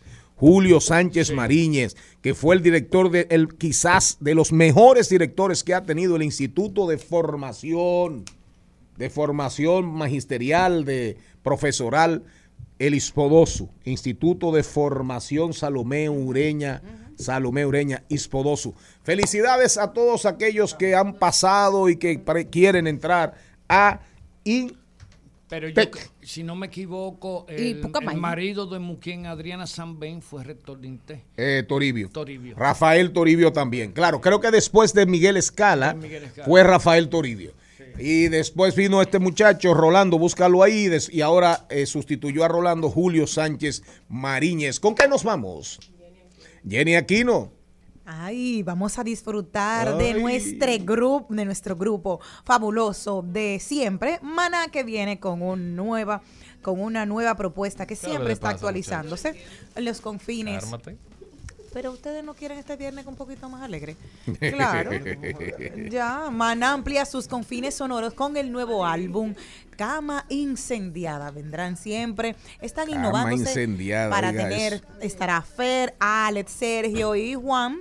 También que son ese grupo emblemático mexicano que nos ha puesto a gozar a todos con lo mejor de México.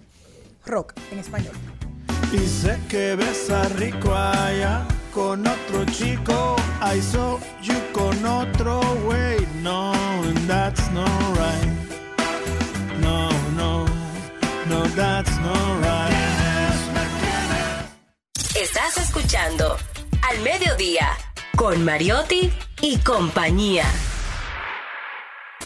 Rumba 98.5. Una emisora. RCC Media. Seguimos, seguimos, seguimos con Al Mediodía, con Mariotti y compañía. En Al Mediodía, con Mariotti, con Mariotti y compañía, hablemos de tecnología. Bueno, voy a decir bueno, como dicen ellos. Venga a ganarse su dinero, señor Morel. Y me lo gano muy feliz cada vez que me dan la oportunidad de hablar. Venga a ganarse su dinero. Y no me lo gano en realidad aumentada, que ya es una, eso sí es una realidad en la República Dominicana. El dinero, la falta de dinero acaba con los glóbulos blancos y con los glóbulos rojos. Y con la presión. Bueno, señores. Y sube los ¿Y la triglicéridos. tecnología? Vamos. Bueno, la, real- la realidad aumentada es una innovación tecnológica que está siendo muy aprovechada por los mercados.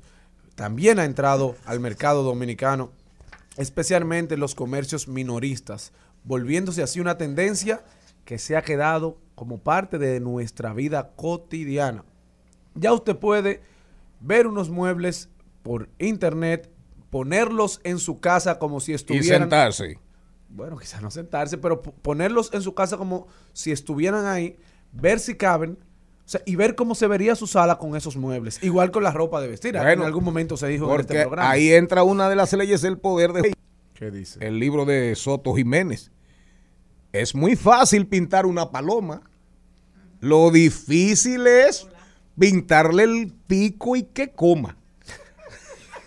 Ahora, en el metaverso usted puede poner salas y poner muebles. ponerlo en verdad. Ahora, el fundillo, ¿Dónde lo van a el poner? fundillo con U. pero mire, con Se este- puede poner en, e- se puede poner en esos con, muebles. con esta realidad aumentada, cuando la esposa le escribe a uno llega, que uno le diga, mírame que estoy en la cama. bueno, y esto inició, el tema, todo el tema de la realidad aumentada inició con Pokémon Go. No sé si recuerdan todo, todo Claro, lo que se armó. los, que los- po- los Pokémones que había gente en la calle. ¿Cuál es tu Pokémon favorito? No. Tú- uno uno salía a las calles a buscar los Pokémones Así y a es. capturarlos en vivo. Usted capturó Pokémones, ¿Usted señor cree yo- Pou. ¿Usted cree que yo soy pendejo? Él es el único que ha capturado al ministro Interior y Policía, que lo tiene dormido. Él comenzó con Pokémon Go. Así es, que fue toda una tendencia donde los jóvenes y niños, y adultos también, todos, salían a las calles ¿Tú estabas en eso, Morel? en algún momento, Sí, pero, pero era eh, por eh, estar. Eso lo hizo mucha gente. Salían a las calles a capturar Pokémones y tú podías ver, visualizar en vivo dónde estaban los Pokémones de tu zona. Y la gente anduvo muchísimo, se metía en barrios, en cañadas, buscando Pokémones importantes. Así es, pero la realidad es, ustedes han oído hablar a nuestra experta en asuntos inmobiliarios, eh, ¿cómo se llama? Elizabeth Martínez, hablando ya de, del metaverso y el negocio inmobiliario, para que estemos cloroformo. Así que, esa, así anda el mundo. Y como dice siempre Darían Vargas, el futuro ya no es ni siquiera hoy, el futuro fue ayer. Ayer. ¿Con qué nos vamos, doña Malena? Ay, ay, por ahí anda, búscame la musiquita de Angelita. Reflexionamos, nos vamos a la tranquilidad, que esa adrenalina, que esa adrenalina baje, baje, porque se siente mucha testosterona. ¿Y cómo, cuál es la hormona femenina? Progesterona. Progesterona. La progesterona. Vamos a reflexionar, vamos a tranquilizarnos.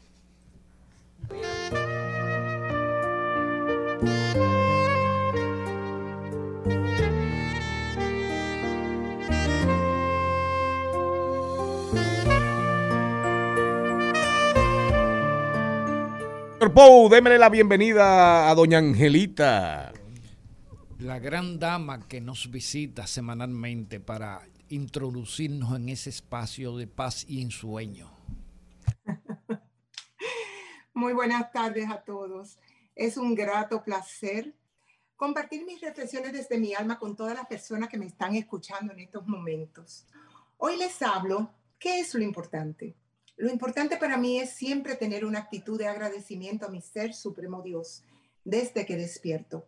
Es sumamente importante en esta vida aprender a fijar límites y sobre todo a tener el coraje de decir no cuando se debe y decir sí cuando así se desea. Es importante saber elegir con las personas que uno se junta o establezca cualquier tipo de relación o amistad.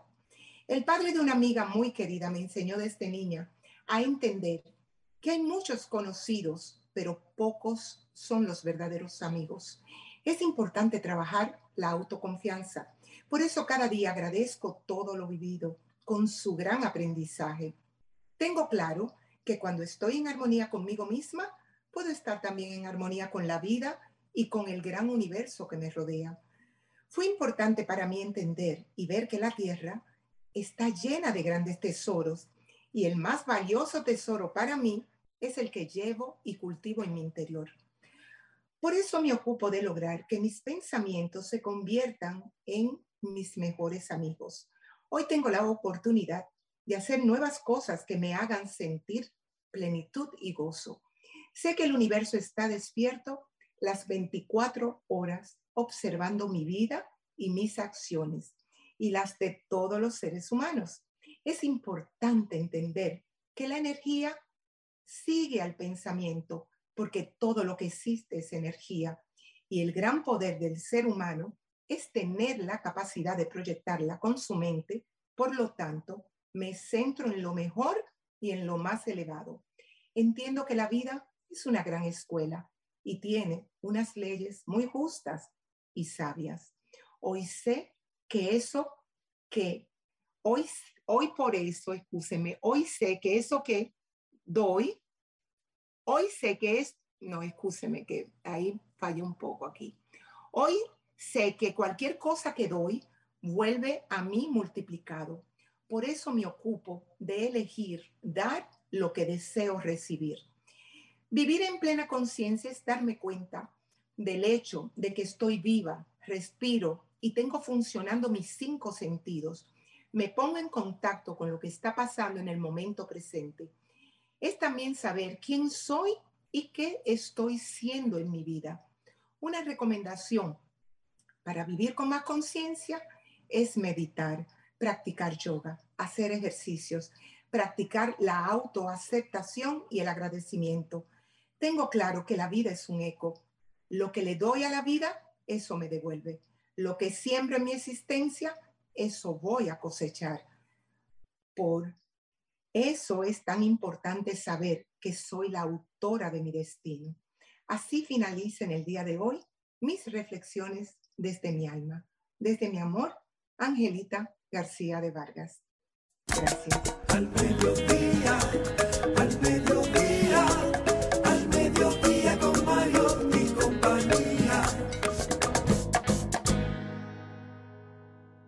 Las dos estrellas de este programa.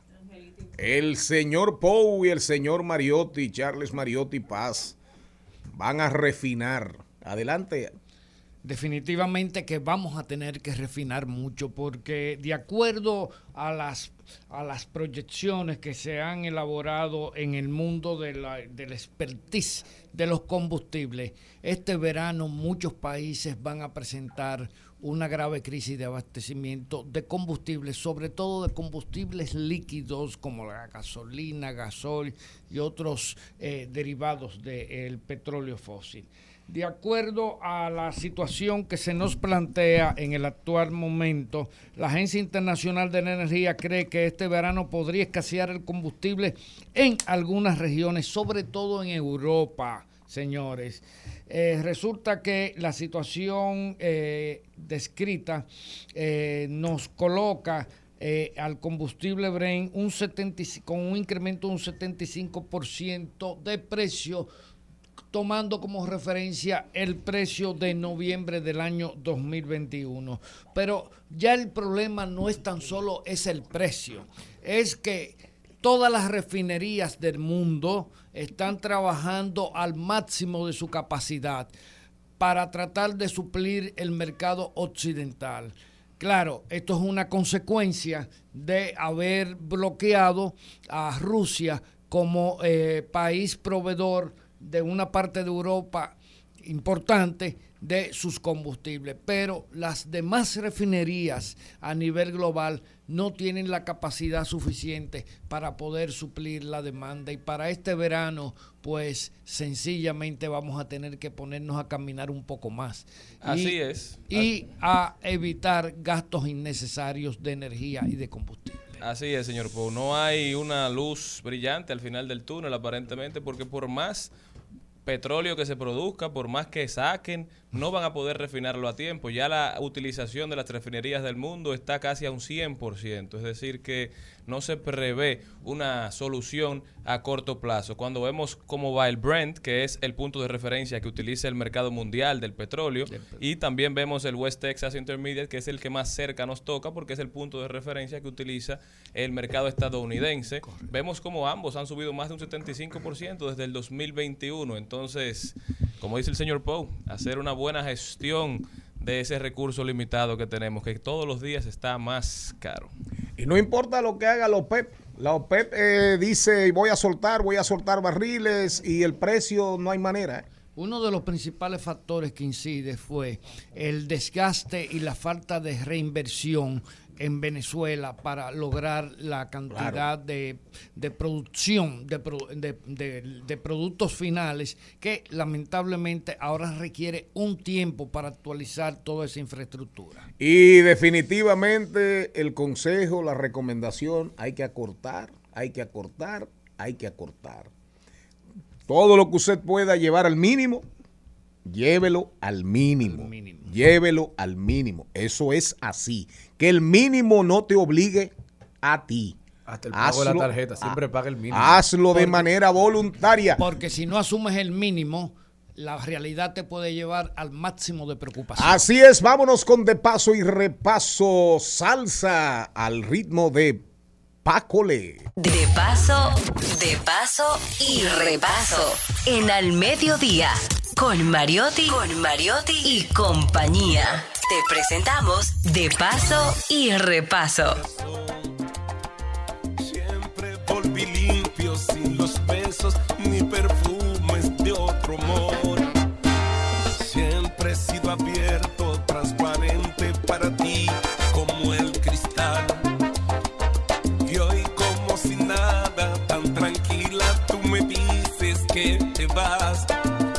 De mí.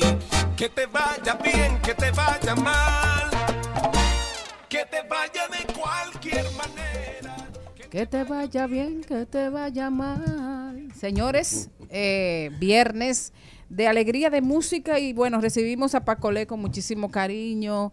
Eh, como siempre, Pacolé es un talentoso fajador de la música dominicana, ha cantado merengue, ha cantado bachata, música típica y desde hace casi una década es de los salseros del país. Una voz dulce, amable y con mucho sentimiento. Dime qué es lo que No se diga más, ya se dijo todo. Gracias, Maribel, por la invitación. Eh, buenas tardes a todos ustedes aquí en cabina. Buenas tardes, República Dominicana. Contentísimo de estar aquí con ustedes. Un programa lleno de luminarias, de, de, de- de gente de, de fuste de aquí de este país. Ay, Pacolé, dime eh, mi problema. El problema fue que te encontraste con este disco y decidiste hacer una versión. ¿Cómo Así pasó es. eso? Eh, yo estaba en Estados Unidos y ya saliendo de- de- del preámbulo de la, de la pandemia, de ese proceso, eh, teníamos que grabar y volver al ruedo público de nuevo. Entonces yo tenía desde mi infancia ese tema conmigo dentro, me, me- hablaba, me gustaba mucho. Y dije, bueno, esta es la oportunidad y eh, lo grabamos, le hicimos un video y salimos eh, en promoción con él y de verdad que los feedback y la opinión positiva de la gente nos ha hecho esperar. Claro, porque esa canción fue un éxito de El Buki en la voz de, de Marisela, de Marisela, y Marisela llenó toda una época eh, en la República Dominicana de ese momento en que, en que la balada era lo que era. Pero, eh, Pacole, además de esta canción, ¿qué otros planes tienes eh, dentro de tu agenda para los próximos tiempos? Bueno, si Dios lo permite, eh, si Dios no, no- nos ayuda, tenemos pautado entrar a, fi- a mediados finales de este mes ya a Estados Unidos. La próxima semana, como quien dice, vamos a Estados Unidos y luego venimos a República Dominicana porque solo estaremos unas dos semanas allá. Venimos aquí porque tenemos una agenda en Colombia. En el mes de julio vamos a, a promocionar esta canción y otras canciones en, en- en Colombia. Hemos ido en dos ocasiones y volvemos de nuevo para seguir haciendo el trabajo de promoción allá, que es una plaza muy importante, básicamente Cali, que la costa que es salsera naturalmente. Venimos de Colombia y en el mes de agosto ya nos vamos a Europa, donde ya sí tenemos una agenda para el mes de agosto, si Dios lo permite, el verano. Vamos a estar allá, luego vamos a regresar aquí a República Dominicana a seguir estables y a seguir trabajando firmemente hasta lograr el, el- el- el gran aposicionamiento, colocar uno o dos temas más, si es, si Dios nos ayuda. merengue, bachata, música típica, eh, salsa. ¿Qué te, qué, qué te ha dejado cada uno de, de- de estos géneros y cuál es el más fácil, difícil de promocionar? Bueno, la promoción para todos los géneros es igual. Eh, La promoción de una canción es un tema. Pero lo que lo- eh, me ha dejado la satisfacción de que, de que yo he podido eh, desdoblarme en cada género de eso, cada uno de, esos géneros ha sido un reto para mí, de los cuales yo creo que he sali- salido airoso, porque el público, con su reacción, eh, así me lo ha me lo ha hecho saber, he sido hasta nominado a premios importantes de aquí, como premio Casandra, premio Soberano, y lo he hecho con esa musiquita que hago. Entonces, creo que para mí es una misión cumplida eh, y me coloco humildemente en, una posición especial donde están colocadas, eh, eh, colocados artistas de, mucha importancia en este país, como Johnny Ventura, Descansa en Paz, el maestro Johnny, Juan Luis Guerra, otros artistas más que aquí se han destacado, que han hecho varios géneros en su carrera y han tenido éxito en esos géneros. No son todos los artistas que tienen ese, esa bendición de pasar de un género a otro y, y pegarla y tener éxito y salir airoso. Eh, oye, de verdad yo estoy agradecido de República Dominicana porque cada vez que ellos me da un capricho de grabar un género o ponerle un color diferente a lo que hago, pues sale algo bueno y a la gente le gusta. Hablando de poner colores diferentes y armonías diferentes, eh, ¿cómo fue la, la grabación, el arreglo musical de Mi Problema? ¿Quién lo hizo? La idea, la idea del arreglo es de un servidor. El concepto de la producción de ese tema es de un servidor. Ahora, el arreglo musical alma- almar ese muñeco que yo tenía en la cabeza fue de, el, de Wilber Taveras, un muchacho que está ahora mismo muy en boga porque está lo, están demandando mucho para hacer arreglos. Es un muchacho joven, pero tiene, tiene mucha capacidad y, y- se está destacando muchísimo. Y, y los dos hicimos una, una buena mancuerna y, y salió ese tema. Está, gracias a Dios, mm, eh, colocado en toda la radio nacional y está sonando con mucho, con mucho éxito. Yo estoy bien satisfecho con esa canción. Qué bueno, qué bueno, eh, Pacole. Es importante eh, que tú sientas esa alegría que sientes por la carrera que has tenido.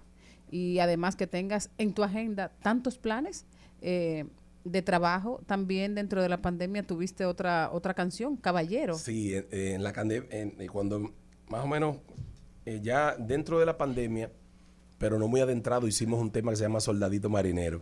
Después hicimos un tema que se llama Pero el del Fito, el Fitipaldis. Sí, así A mí me encanta Fito hicimos versión Fitipaldi. salsa, le hicimos Soldadito, video y todo. ¿Cómo que dice? Soldadito, Soldadito marinero, conociste a una sirena de esas que dicen te quiero, si ven la, cartera, llena. Ay, bello, me encanta el Fitipaldis. Hicimos una versión salsa y quedó muy chulo. La voy a buscar. Sí, y tiene video y todo, al igual que este tema, eh, Mi Problema. Le hicimos un video bien, bien, bien chulito ahí, está en mi, en mi plataforma de YouTube.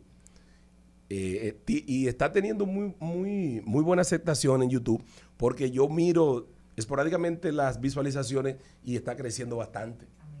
Eso quiere decir que la gente me está haciendo coro en YouTube. Mira, y una, y una pregunta. ¿Está bien la salsa? ¿Está bien? Sí, óyeme, increíble, pero de un momento a otro, la salsa, eh, tanto la retro como la, como la actual, eh, eh, se ha colocado de nuevo. Eh, eh, había bajado un poco, pero ahora está siendo muy demandada. Se está escuchando mucho por el pueblo y también se están haciendo muchas presentaciones en vivo con, con salseros nacionales e internacionales. ¿Cuál es tu salsero favorito? Wow, qué pregunta. So- son todos. Mis salseros Ay. favoritos son todos, pero el mío real. Es Mi- el que yo Mi quiero. salsero favorito es. Todo el mundo tiene un salsero de el maestro cabecera. Oscar de León. El Oscar de la Para salsa. mí es el artista de la salsa o del género tropical más completo que hay. Tiene todas las condiciones. Es un showman. Es un artista de, de- se puede decir, de alto rendimiento en la Así. salsa. Eh, la- eh, realmente Oscar de León es una leyenda. Así es. Yo creo que músicos y artistas como Oscar de León, como Johnny Ventura, como Celia Cruz, o sea, son artistas que Irrepetibles. irrepetibles. Irrepetibles. O sea, eh, son, Son- leyendas del son leyendas leyendas del Caribe. que, que no van a pasar nunca. Yo diría que Dios los creó con, con esa finalidad de que llenen todas las épocas. Son irrepetibles. Así es. Eh, Pacola, muchísimas gracias. Gracias por venir, gracias por traernos eh, momento. Y, y bueno, te deseamos muchísimo éxito en todos esos planes que nos has expresado que tienes para este año, en lo que resta del año. Y tú sabes que cuando tengas otro numerito, este programa está a tus órdenes. Gracias, gracias a la gente que nos escucha. Comparte tus redes sociales para que Exacto. te sigan. Si nos quieren seguir, eso es si quieren, porque no obligado tampoco. nos pueden seguir arroba Pacole Oficial en Instagram, arroba Pacole Oficial. Yo solamente uso Instagram porque uno no da para tantas cosas. Hay demasiadas redes sociales. Exacto. Y yo no puedo pasar el tiempo entero atendiendo redes sociales nada más. Así es. Así que la gente, gracias por el favor de escuchar mi salsa nueva, que la pueden pedir en todas las estaciones de radio o, es, o verla en YouTube. Bueno, muchísimas gracias, señores. Gracias a, todo el equipo, a don productor, a todo el equipo de Al Mediodía con Mariotti y compañía. Ustedes tengan un buen fin de semana y, por supuesto, por favor, pónganos en su agenda que desde el lunes hasta el próximo viernes y cada día de trabajo, este programa tiene una programación, valga la redundancia, para que usted la pase bien, aprenda, no sufra, se divierta y se goce la música. Gabriel.